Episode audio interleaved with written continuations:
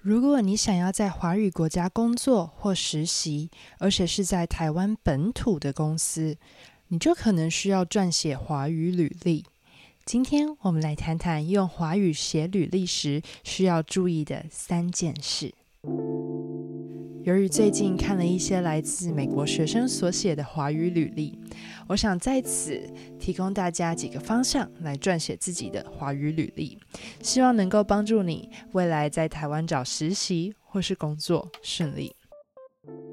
第一，从大到小的原则，在英文的履历常常会先写你读的专业，再写学校。在中文的履历，建议保持从大到小的原则，先写出你读的学校，再写出你的专业。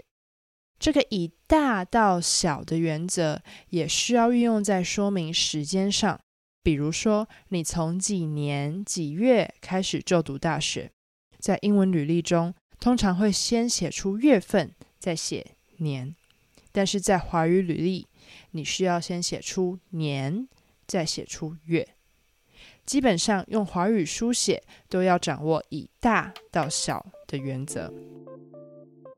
第二，两岸差异，因为大多数学习华语的外国人都学简体中文，所以可能在履历中会出现简体中文以及中国用语。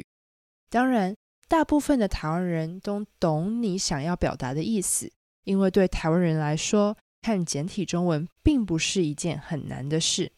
但是如果你想要在台湾申请实习或工作，建议在华语履历上使用台湾用语及繁体中文。这个逻辑就像你申请美国公司的时候，会尽量用美式英文而不是英式英文。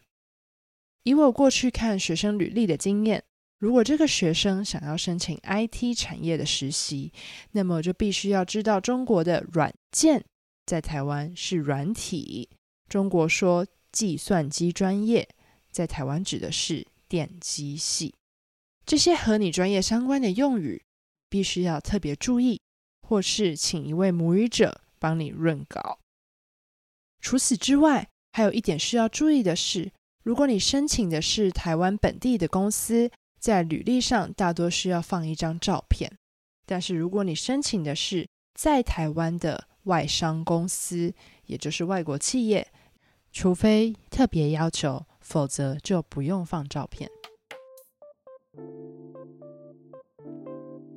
第三，简短的说故事。由于履历是人资认识你的第一步，所以你一定会写出很多你过去的好表现，但是。人资对于你的背景不清楚，也不知道你得到的奖学金或工作成就的因果关系，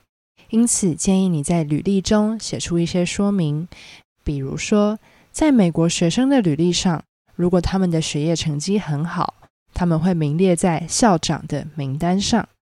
但是，一般的台湾人不知道你名列于校长的名单的原因，也不知道这是一件多么厉害的事情，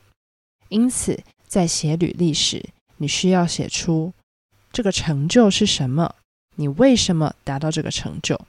比如说，你得到了一个奖学金，但是一般台湾人应该不知道这个奖学金是多么厉害，所以你一定要再加上简短的说明，你是因为什么而得到这个奖学金的，而这个奖学金厉害在哪里？那我们今天就到这边。如果你喜欢这集的内容，欢迎订阅、按赞，还有分享给你的朋友。你可以在我的网站里找到这集的逐字稿，还有重点单字。也欢迎用语音留言、寄 email 分享给我你的想法。那我们今天就到这边，拜拜。